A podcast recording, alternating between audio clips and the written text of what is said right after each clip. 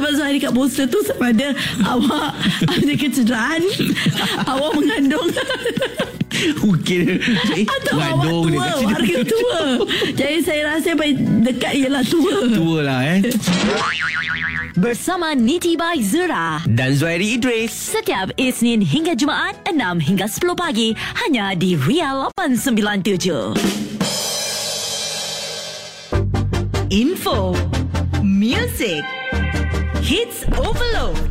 Vibes overload. Mediacorp Ria 897 Ria 897 Muat turun aplikasi Mail Listen atau dengar kami di millicent.sg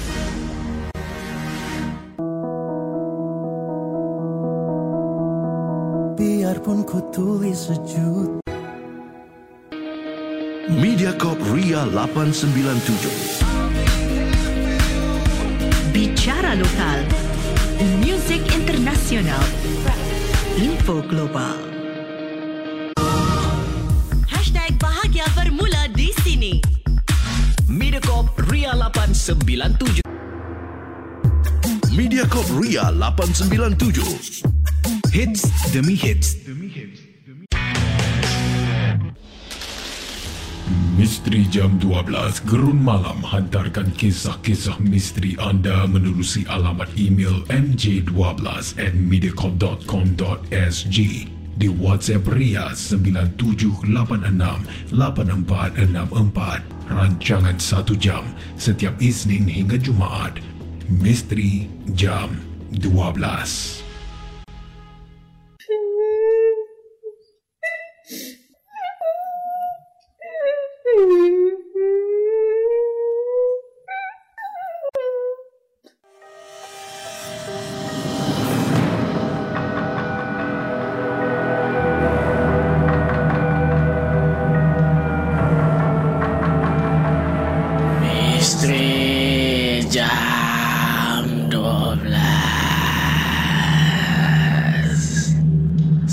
Selamat datang pendengar-pendengar Misteri jam 12 Saya akan menemani anda setiap malam Isnin hingga Jumaat Tepat pada jam 12 malam Sebelum anda tanya Suara siapa pula ni di Misteri Jam 12? Biarlah saya memperkenalkan diri saya ini. Nama saya Hafiz Aziz dan saya dari UXM. UXM adalah YouTuber di Singapura yang membuat konten-konten seram di YouTube. Dan kali ini saya teruja sangat untuk kongsikan kisah-kisah dan pengalaman seram kepada pendengar Misteri Jam 12 Gerun Malam. Sebelum saya bermula, saya ingin ingatkan kepada anda semua, jangan mudah percaya atau terbawa-bawa dengan kisah yang saya akan ketengahkan nanti. Dan ambillah kisah-kisah ini sebagai satu hiburan sahaja.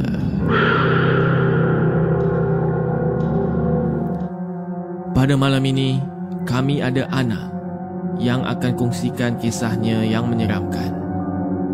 Seram atau tidak, kita tak tahu lagi. Jadi, dengarkanlah kisah daripada Ana. Selamat malam semua.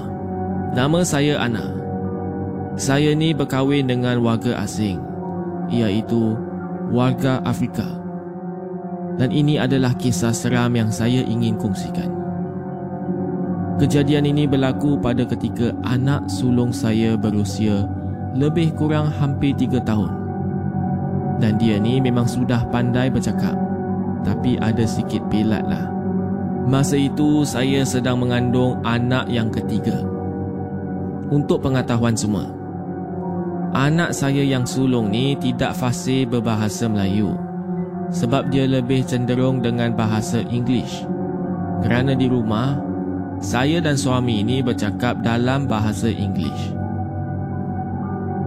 Pada satu hari, ketika perayaan Bulan Hantu yang diraihkan oleh masyarakat Tionghoa, kebetulan saya pergi melawat teman saya yang tinggal di blok yang berselang dengan blok saya tinggal.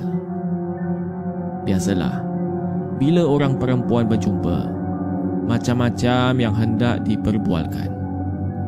Sedar tak sedar, jam sudah hampir pukul 11 malam. Saya pun pulang ke rumah saya. Dalam perjalanan pulang, anak saya ni mula menunjukkan reaksi yang sangat-sangat ganjil. Anak saya ni agak agresif dan juga sangat aktif. Senang katalah, budak ni ada sikit nakal, tak reti duduk diam. Biasanya, kalau saya pegang tangannya, dia akan cuba lepaskan diri dari genggaman saya. Namun, pada malam itu, ketika berjalan pulang ke rumah saya, cara dia genggam tangan saya ni lain sikit. Genggaman tangan dia sangat-sangat kuat.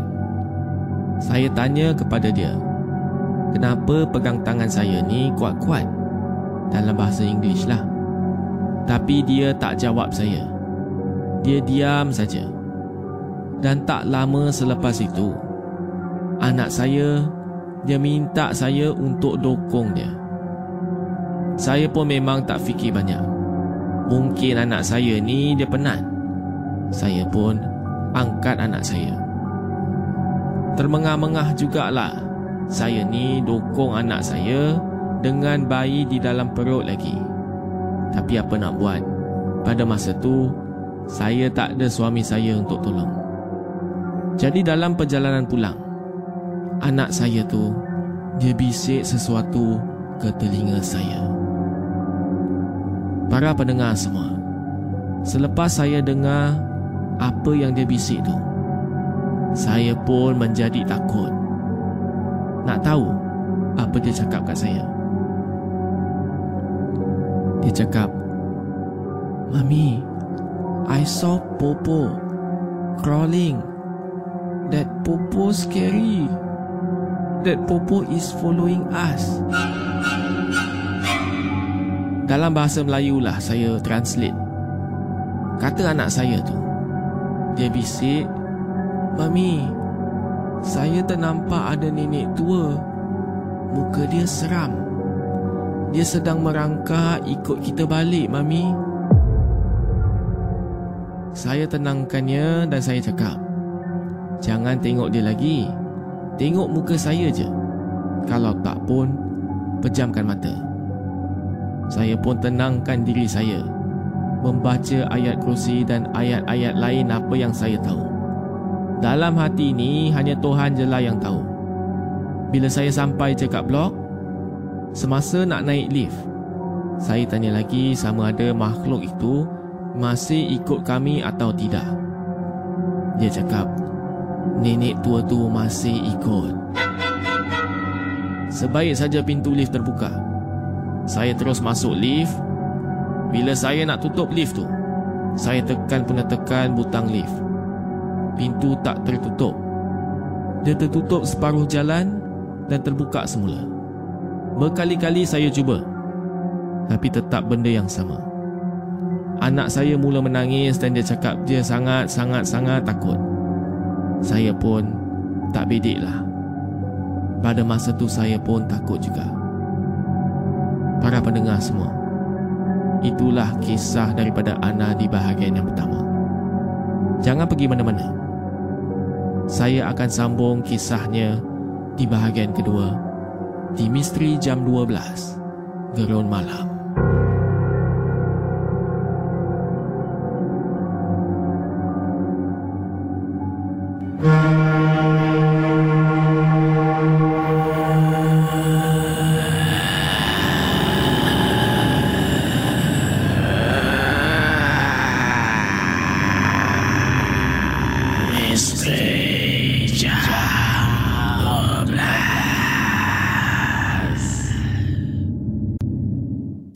Mediacorp Ria 897 Bahagia buat kita semua. Setiap masa Ria 897 Berlega di dunia digital. Ria 897 bermanifestasi dunia digital. Dari kota Singa ke seluruh Asia Dari Asia Tenggara ke Eropah Dari Timur Tengah ke benua Amerika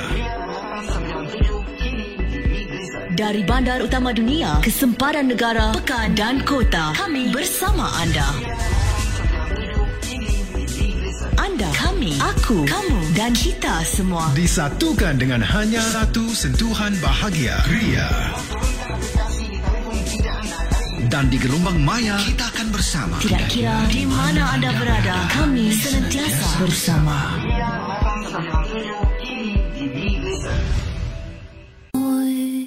Hiburan tahap optima. Dari kami untuk anda. Mediacorp Ria 897.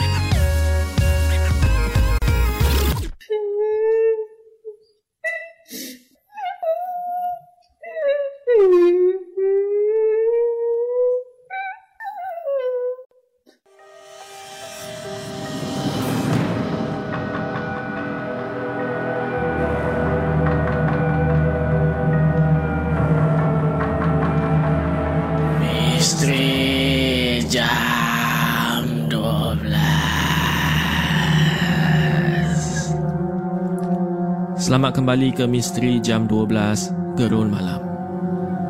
Tadi di bahagian yang pertama Kami ada Ana Yang telah kongsikan kisahnya yang menyeramkan. Pada masa tu Ana ni dia nak balik daripada rumah kawan dia Dan jalan kakilah Untuk balik ke rumahnya. Pada malam tu juga, ia adalah dalam perayaan bulan hantu. Jadi bila dia pimpin dengan anak dia tu, kata anak dia, dia nampak ada seorang nenek tua. Muka dia seram sangat. Sedang merangkak ikut mereka balik. Bila dah sampai kat dalam lift tu, lift pula tak nak tutup. Dia tutup setengah, dia buka balik. Tutup setengah, buka balik. Dan baiklah, saya akan sambung kisah Ana. Para pendengar semua, kebetulan pada ketika itu, ada seorang pakcik, ahli masjid berdekatan blok saya tu. Dia lalu dan mungkin nak naik lift yang sama juga. Saya melihat beliau membaca sesuatu. Kemudian, menepuk pintu lift. Saya dan anak saya terkejut sampai tersentak pakcik itu memberitahu saya bahawa anak saya ni ternampak sesuatu. Dia suruh saya balik rumah. Tapi sebelum sampai di depan pintu rumah, saya ni harus ketuk kaki saya sebanyak tiga kali sambil selawat. Baru saya boleh langkah masuk ke dalam rumah. Selepas masuk ke dalam rumah, terus kunci pintu dan jangan buka walau ada apa-apa bunyi pun daripada luar jangan buka kalau dengar ada orang ketuk pintu pun jangan layan. Tambahnya lagi dia suruh saya bersihkan badan anak saya sambil selawat dan tiup ke embun-embun kepala anak saya. Sebelum saya tidur saya ada bertanya anak saya kenapa dia menangis di dalam lift tadi? Dia berkata bahawa pintu lift tidak dapat tutup kerana makhluk nenek tu dia meletakkan kepalanya untuk membuka pintu lift. Sambil tu, nenek tua tu keluarkan lidahnya yang panjang sangat. Jadi anak saya pun takutlah. Cuba bayangkanlah apa yang anak saya nampak ni. Tapi saya tak nampak pada masa tu. Kalau saya yang nampak Mungkin saya pun dah pingsan kat sana Tapi saya bersyukurlah Yang anak saya ni Kuat betul semangatnya. Saya pun Tidurkan anak saya. Dan selepas saya tidurkan anak saya Saya pergi ke ruang tamu Untuk tutup lampu. Saya tutup semua lampu utama. Dan saya pasang lampu malam. Tiba-tiba saya terdengar Ada orang ketuk pintu. Dia ketuk pintu sekali je. Selepas saya dengar bunyi pintu tu, saya terdiam. Saya perhatikan pintu saya. Bila saya dengar dengan teliti, bunyi ketuk pintu dah tak ada. Tapi saya ada dengar suara yang melirit yang agak panjang sangat. Suara dia bunyi macam ni.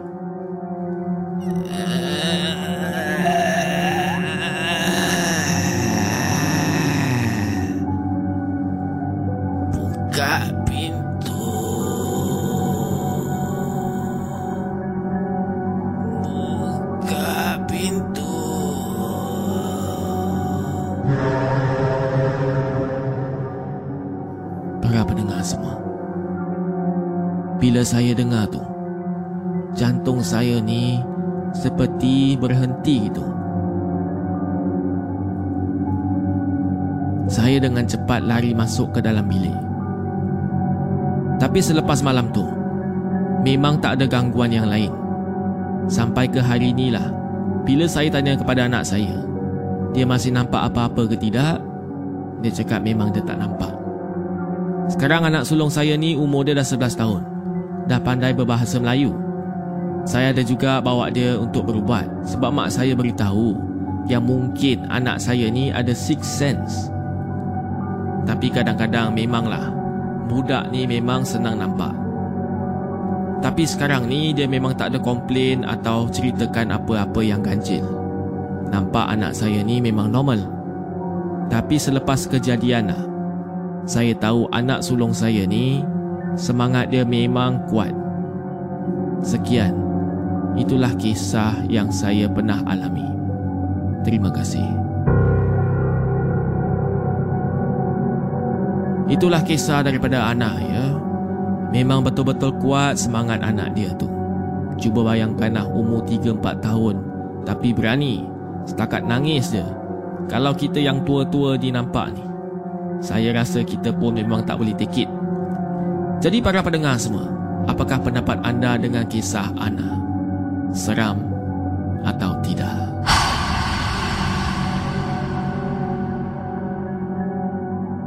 Ingin saya ingatkan lagi, jangan mudah percaya dengan kisah-kisah yang diketengahkan. Anggaplah kisah-kisah ini sebagai suatu hiburan sahaja.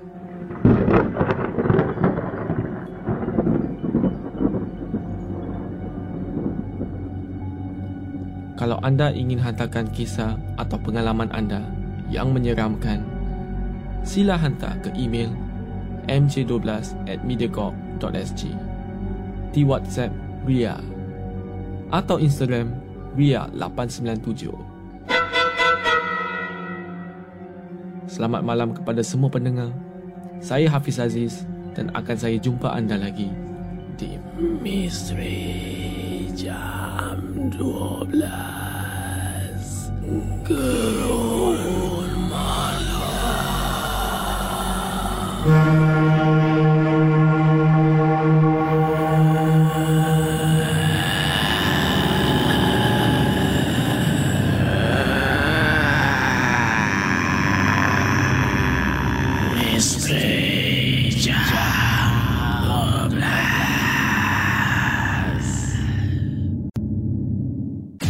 Ria 897.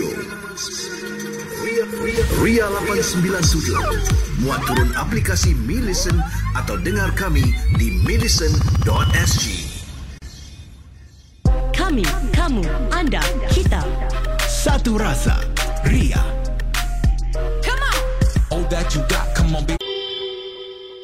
Hiburan, info, muzik tanpa henti.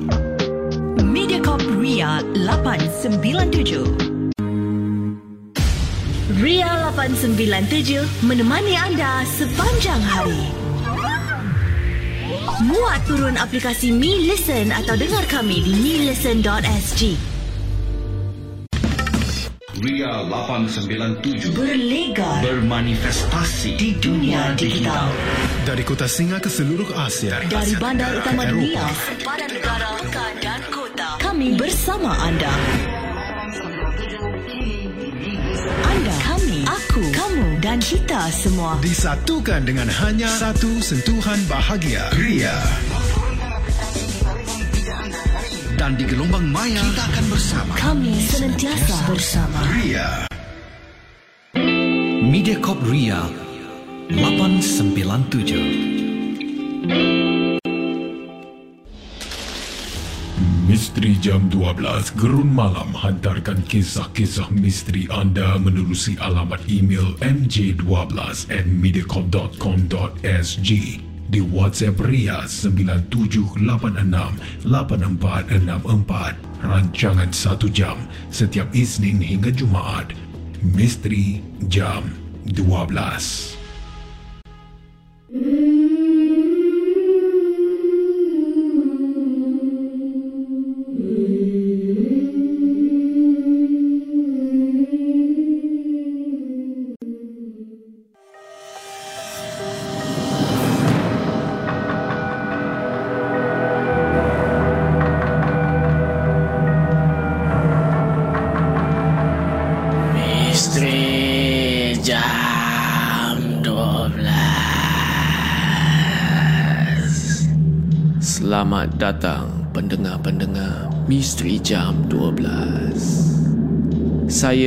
akan menemani anda setiap malam Isnin hingga Jumaat Tepat pada jam 12 malam Sebelum anda tanya Suara siapa pula ni di Misteri Jam 12? Biarlah saya memperkenalkan diri saya ini. Nama saya Hafiz Aziz dan saya dari UXM. UXM adalah YouTuber di Singapura yang membuat konten-konten seram di YouTube. Dan kali ini saya teruja sangat untuk kongsikan kisah-kisah dan pengalaman seram kepada pendengar Misteri Jam 12 Gerun Malam. Sebelum saya bermula, saya ingin ingatkan kepada anda semua, jangan mudah percaya atau terbawa-bawa dengan kisah yang saya akan ketengahkan nanti. Dan ambillah kisah-kisah ini sebagai satu hiburan sahaja. Pada malam ini, kami ada Nita yang akan kongsikan kisahnya yang menyeramkan. Seram atau tidak, kita tak tahu lagi. Jadi, dengarkanlah kisah daripada Nita. Salam semua, nama saya Nita. Saya berasal di Muar, Johor. Rumah lama saya ni terletak yang betul-betul depan kubur. Masa tu kalau orang tanya duduk mana, penghuni kat situ akan jawab, depan kubur je. Siapa duduk kawasan tu tahulah dekat mana. Tapi saya cakaplah eh, kubur ni memang tak seram sangat. Walaupun ada pokok-pokok. Macam taman syurgawi, penuh dengan lampu-lampu jalan dekat dalam tu. Sebelum nak cerita, ingin diingatkan, ini bukan untuk mengaibkan sesiapa. Sekadar renungan dan ingatan. Okey, jadi cerita ini Cerita ini berlaku pada tahun 90-an Tapi saya tak ingat 98 atau 96 Sebab masa tu World Cup atau Euro Cup Saya pun memang tak berapa ingat lah Okey saya pause kejap eh. Tak salah saya lah. Memang ada World Cup pada tahun 98 Sebab ada FIFA World Cup eh. FIFA 98 Saya tak tahu saya tak tahu. Tapi okey saya sambung pada ceritanya. Masa tu ada seorang warga kampung. Dia meninggal dunia.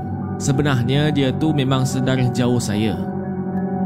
Tapi ada gangguan berlaku selama 30 hari selepas kematian dan gangguan juga adalah secara runcit. Okey, saya akan ceritakan in chronological order. Bermula petang dia dikebumikan. Ramai juga orang tolong kat kubur. Tiba-tiba ada seorang budak perempuan ni umur dalam 6 tahun. Dari rumah nombor 8 Kira rumah dia sederit eh, Sederit memandang kubur lah Budak tu menjerit Cakap kat mak dia Mak Mak ada hantu kat kubur Mak dia apa lagi Mak dia pun marah dia. Bawa dia masuk rumah. And since then Dia murung. Muka pucat tak nak makan Dan asyik cakap ada hantu kat kubur je. Sampai seminggu. Jadi family dia pun bawa berubat Untuk bagi semangat. Kemudian bawa dia duduk rumah saudara di tempat lain. Rumah saya ni cuma papan. Dan depan rumah ada pokok nangka. Jadi depan rumah saya ni sepanjang-panjang tu penuh dengan daun kering. Kalau siapa tahu daun kering daripada pokok nangka ni, memang tak sah kalau tak berbunyi kalau dipijak. Alah-alah crunchy bunyinya kalau dipijak lah. Jadi setiap kali orang lalu depan rumah kita ni, kita akan tahu. Pada satu malam, saya dan kakak saya ni sedang tengok TV lewat. Pukul 12 pagi, satu pagi macam tu. Tiba-tiba para pendengar, ada orang gendang dinding rumah saya yang betul-betul dekat bawah pokok nangka.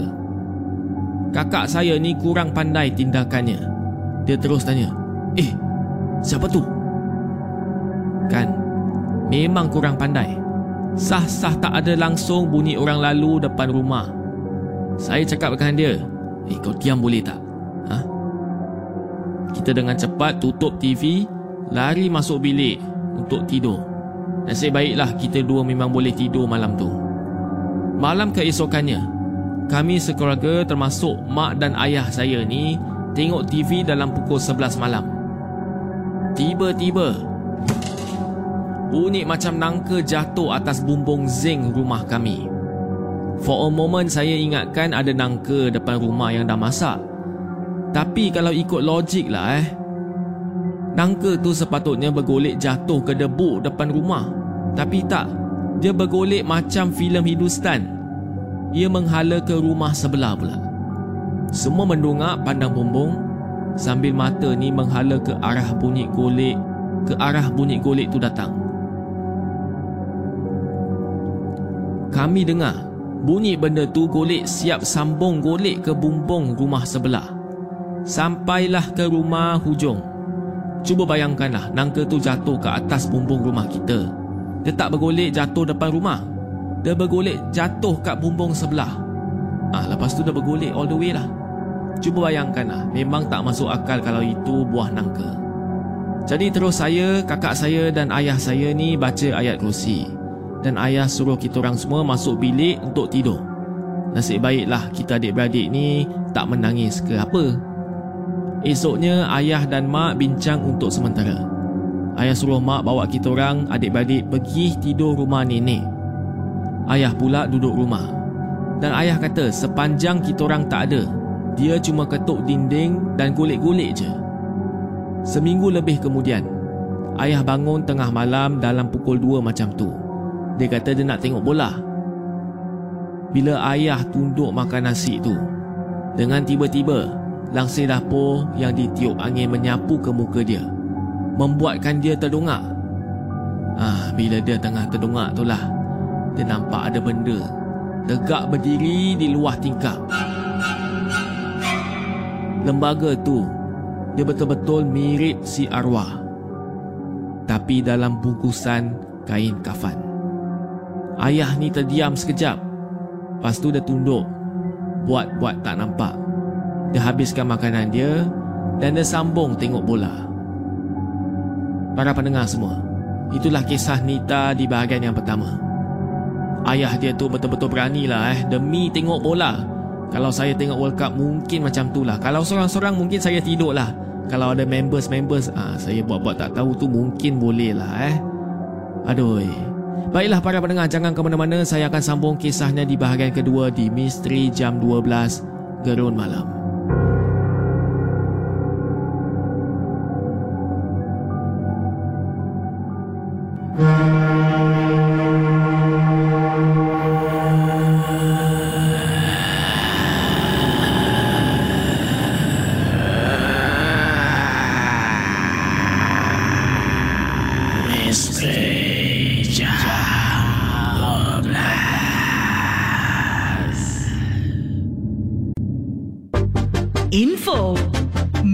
Music, hits overload. Vibes overload. Mediacorp Ria 897. Ria 897. Muat turun aplikasi Mail Listen atau dengar kami di maillisten.sg.